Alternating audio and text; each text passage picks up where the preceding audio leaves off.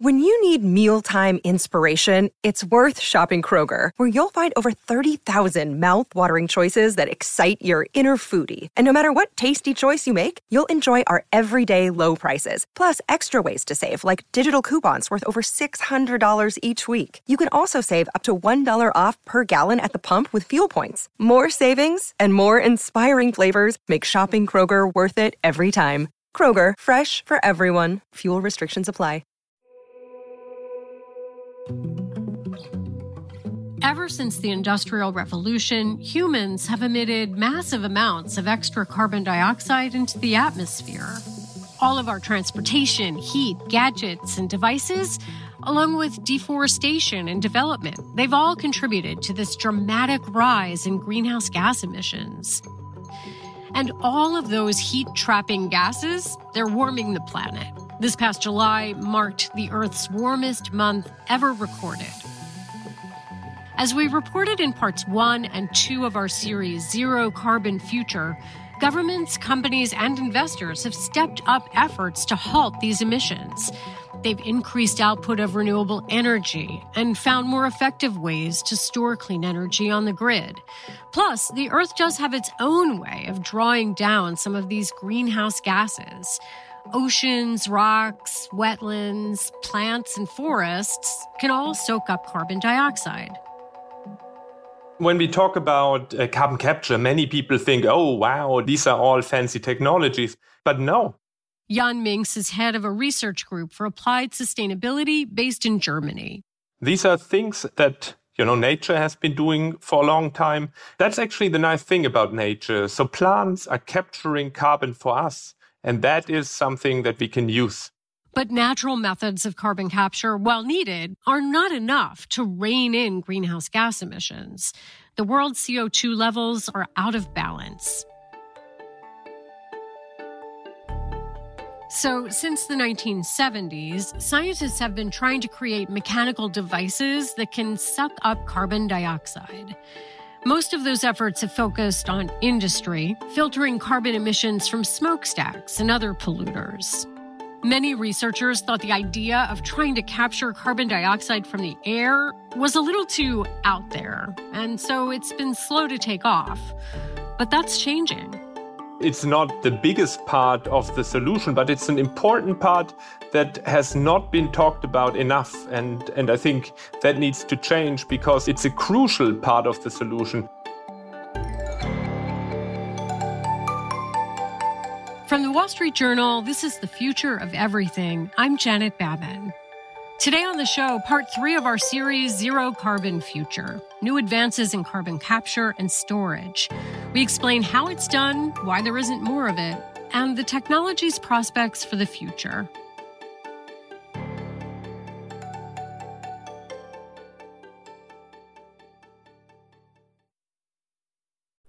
This message comes from Viking committed to exploring the world in comfort. Journey through the heart of Europe on an elegant Viking longship with thoughtful service, destination focused dining, and cultural enrichment on board and on shore. And every Viking voyage is all inclusive with no children and no casinos. Discover more at Viking.com.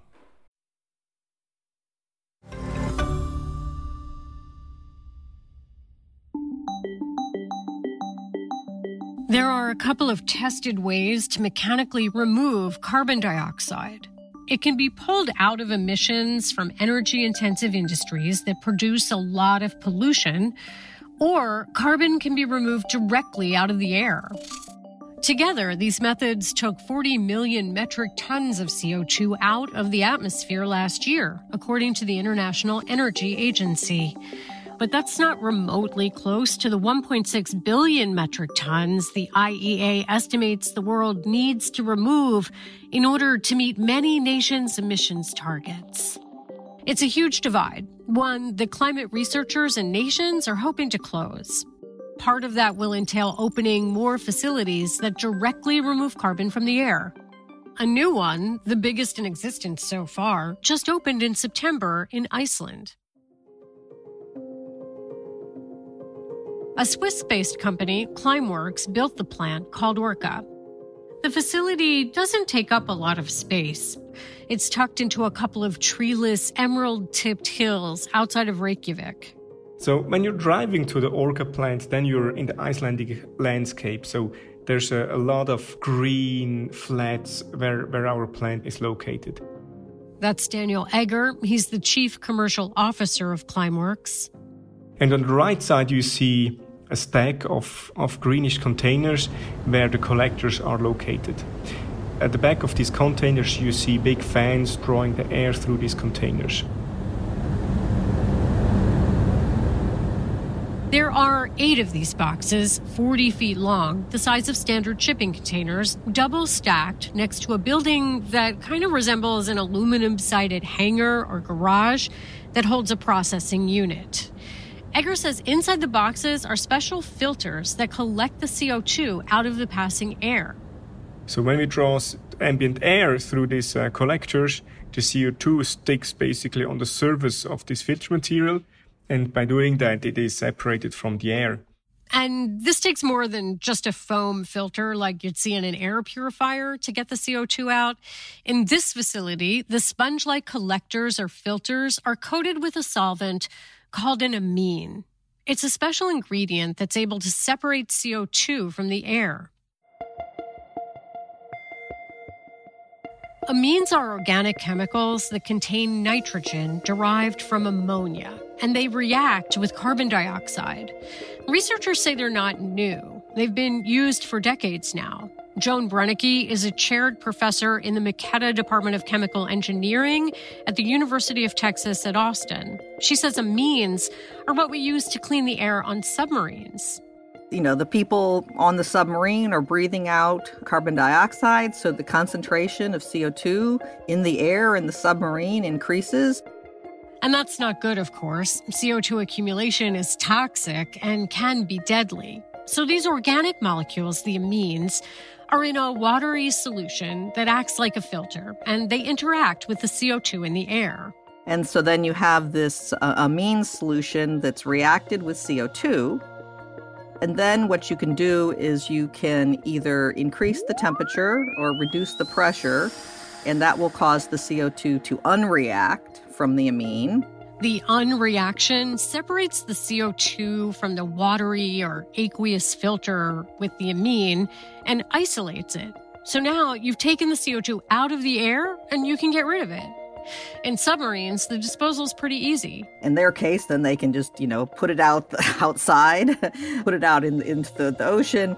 Um, but in the case of CO2 capture technologies, what we're interested in doing is then taking that CO2 that's been released from the aqueous amine and putting it into geological sequestration uh, or other purposes. Daniel Egger at Climeworks says that's what happens to the CO2 at the Orca plant. And uh, when the filter material is saturated, we can release the CO2 again from the filter by heating it up and then we can uh, collect the highly concentrated CO2 and then uh, use it for further purposes like storage or uh, making fuels or sending it to greenhouses or whatever. At the Iceland facility, the CO2 storage is handled by another company, Carbfix. It mixes the CO2 with water and injects it underground, where the company says it turns into rock within just a few years. Iceland has a kind of rock, basalt rock, that interacts with CO2 and makes the carbon storage more secure.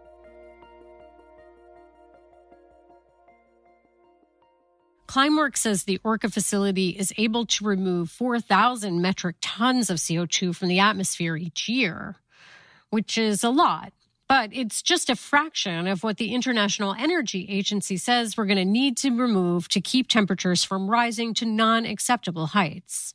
And all this removal is not going to be cheap. Each metric ton of sequestered CO2 costs Climeworks about 600 to $800. The goal is to get those costs down to about $200 per metric ton by 2030 and $100 per metric ton long term. The Clean Air Task Force, an environmental group that advocates for greenhouse gas emissions limits, says there are about two dozen carbon capture plants operating worldwide, with another 130 being planned. But Lee Beck, the international director of the group's carbon capture program, says the world needs many, many more, combined with all the other methods for controlling greenhouse gas emissions to achieve the zero carbon by 2050 goals that many nations have set. What's really needed is to have policy that reduces the cost of these technologies, that shortens deployment timelines. If you look at most of the projects today from concept, to operation, it can take a decade. That's time we don't have. But scaling up is difficult, in part because the technology requires a lot of energy. The Orca plant just started operations a little over a month ago, so Climeworks says the facility's precise energy consumption information will be clearer in a few months. But part of the reason Climeworks chose Iceland for this plant is that it has access to the volcanic island's cheap, clean geothermal energy. If it didn't use renewable energy, it would likely be unsustainable. And while the Climeworks amine technology is not new, Egger says the company has made some new design adjustments to the Orca plant, so it uses fewer raw materials and costs less than earlier configurations. With the new collector design, we just need about 50% of the steel which we have been used before. And that we can also use it in a, in a more optimized way because of the inlet of the collectors was optimized that we can bring in more air, meaning we have a bigger opening uh, area for the collectors. I mean, we need to make it more efficient and we also need to build more plant, as simple as that. So we are at the beginning of a new industry and we need to make it more, more efficient. We need to make the plants bigger. So uh, our plans are to increase the plant size by a factor of 10 every three years. But Professor Brennecke at UT Austin questions whether this kind of facility, like the one in Iceland, will ever become scalable. She says overall, removing CO2 directly from the air takes too much energy and it's too expensive. Direct air capture is really, really hard. And so, you know, everybody's like, oh, let's do direct air capture. We will do every other source first before we start trying to remove something that's present at 400 parts per million. We hear that figure a lot 400 parts per million. It's the concentration of carbon in the atmosphere, and it's pretty uniform around the world, no matter where you go. So pulling it out is kind of like the old needle in a haystack analogy. I mean, if you do a simple calculation on the minimum energy required to remove a carbon dioxide molecule from air compared to removing it from, you know, a power plant, it's roughly three times more energy per molecule to remove it from air. Brennecke says carbon capture makes more sense at industrial plants, steel and cement facilities, where high concentrations of carbon dioxide are being created as part of the process. She says filters on the smokestacks of these industries can clean polluted gases before they escape into the air. Carbon capture plants of the future will likely operate differently than the ones we have today, but it's hard to say what technologies these facilities will use because they're still being developed. Some teams are working on new systems to remove carbon emissions. Brennecke's lab works with ionic liquids, organic salts that don't have to be heated up, so therefore take less energy. Another team at MIT is testing out battery technologies they say can remove CO2 at any concentration. Jan Minx heads up the Applied Sustainability Science Working Group at the Mercator Research Institute on Global Commons and Climate Change, based in Berlin, Germany. He says nations are way behind on perfecting carbon capture. There is really what I would call an innovation gap. We have you know, started to think far too late about um, carbon removal technologies. And we really need to appreciate that uh, processes of innovation take a long time. That's happened with other clean energy technologies too. Consider that the first solar cells, the main component of the panels that make solar energy, were created from selenium in the 1800s. It took until the 1950s before the first photovoltaic cells were commercially available. From there, it took another 60 years until solar photovoltaic technology was cost competitive in the power sector. But Mink says we don't have the next 60 years to perfect CO2 removal technology. Up next, how the carbon capture industry can speed up that timeline, close the innovation gap, and sidestep some pitfalls.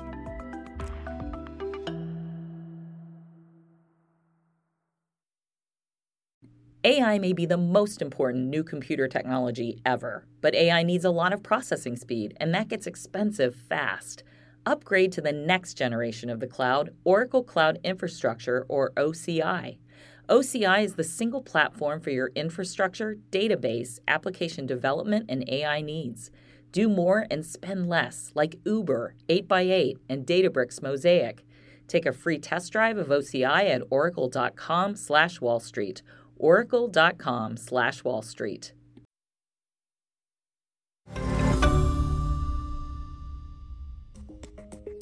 The Climeworks plant in Iceland is getting a lot of attention from businesses, especially those that want to offset their fossil fuel use by buying carbon credits.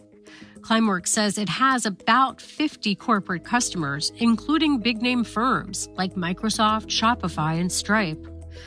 I asked my colleague Rochelle Toplensky, a columnist who frequently writes about climate change, what it's going to take to increase the amount of carbon capture facilities we see up and running.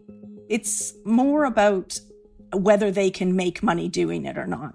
And that's really what has changed. So carbon capture is set to be a big business by a lot of forecasts. You know, a lot of companies have agreed to cut their net emissions to zero, as have governments. So they've putting emission targets in place. And so these companies will look to be buying offsets.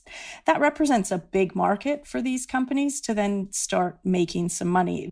But I would imagine that it gets complicated when a fossil fuel company decides to utilize carbon capture because wouldn't that technically allow them to continue to emit carbon dioxide while at the same time spending money and getting credit for capturing it? Yeah, it can. And, and I think that's one of the really fundamental concerns that comes around from carbon reduction techniques and carbon capture and storage is that a lot of people are concerned that oil and gas companies or or just companies in general actually will use these sort of methods to say, okay, well, we don't need to actually worry about cleaning up our processes then. And given all of these challenges and limitations, I'm wondering do you still get the sense that companies will continue to experiment with carbon capture and sequestration, maybe even expand on it? Yeah, it's a crucial part of the world getting to net zero, both governments and companies. But one of the really important things in order to be able to get the investment that we need to develop and to build out the scaled carbon removal technologies is that we need to be able to trust those credits, that they're real. There's a real worry about greenwashing, you know, so it, is the project actually real? Is it really removing additional CO2? It's not double counting something. Otherwise, they take a risk that they could be susceptible to accusations of greenwashing. Rochelle, you mentioned that the companies need to make money with carbon capture. And you know, Climeworks told us it has 9,000 individual clients buying carbon capture credits. And there's a lot of conversation about being able to sell carbon credits on the free market. In the US, though, we don't have a unified national carbon market, right? Where are we right now globally on this? You're right. In the US, there is no national market, but there are a few states that have clubbed together to create regulated carbon pricing, and there are also some unregulated markets where carbon credits are traded. Looking globally, about 45 nations have some sort of carbon price, according to the World Bank. Europe has a pretty well established one um, that it's looking to expand. And China also was working with the EU to design their own, and this year launched a national scheme that covers their power sector. There's lots of talk and ambition about creating a global carbon price or a global carbon market, but to be honest, I'm a little bit skeptical. There are just so many differences between countries. I have come across one interesting idea that seems like it could prompt a more unified carbon price. It's called a carbon border tax. Europe proposed one this summer that would apply to a small number of highly polluting products, so things like fertilizers, steel, and cement. So, how it works say a company makes steel in a country without a carbon tax. If they want to sell that into the EU, they would have to pay a fee when they import it into the EU. And the fee is essentially like the equivalent of an EU carbon credit to cover the emissions that were generated when the steel was made. If instead the steel came from somewhere that had an equivalent carbon price, there would be no charge at the border. For now, the carbon border tax is only a proposal, but it's already prompting other countries to think about creating their own carbon tax. So, what impact would setting a market price have on these carbon capture businesses and new innovations for this technology? I imagine it would help. Charging for carbon would really help boost the carbon capture business and their technical innovation. Essentially, what is a cost for the polluter becomes revenue for those companies that are capturing the carbon. So it helps them make money from their existing facilities and it also gives them funds to build new facilities and to really push and fund their innovation and R&D going forward.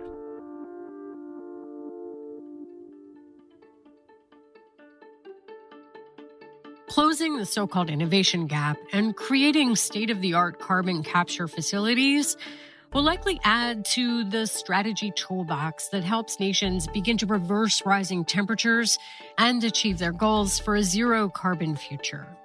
But the Earth and what's built on it is already reacting to a new normal. Roads are buckling from the heat, coastlines are being remapped from sea level rise, fires are inching closer to town centers, and permafrost is thawing. Next time on our Zero Carbon Future series, we consider how humans will adapt to an already changed world.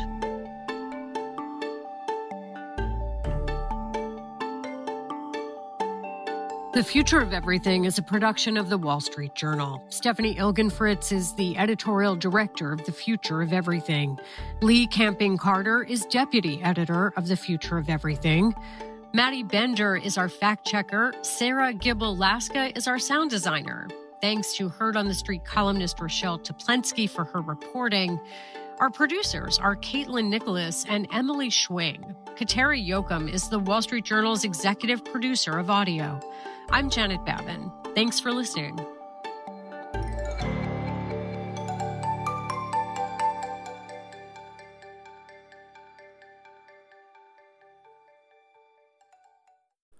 This message comes from Viking, committed to exploring the world in comfort. Journey through the heart of Europe on an elegant Viking longship with thoughtful service, destination focused dining, and cultural enrichment on board and on shore. And every Viking voyage is all inclusive with no children and no casinos. Discover more at Viking.com.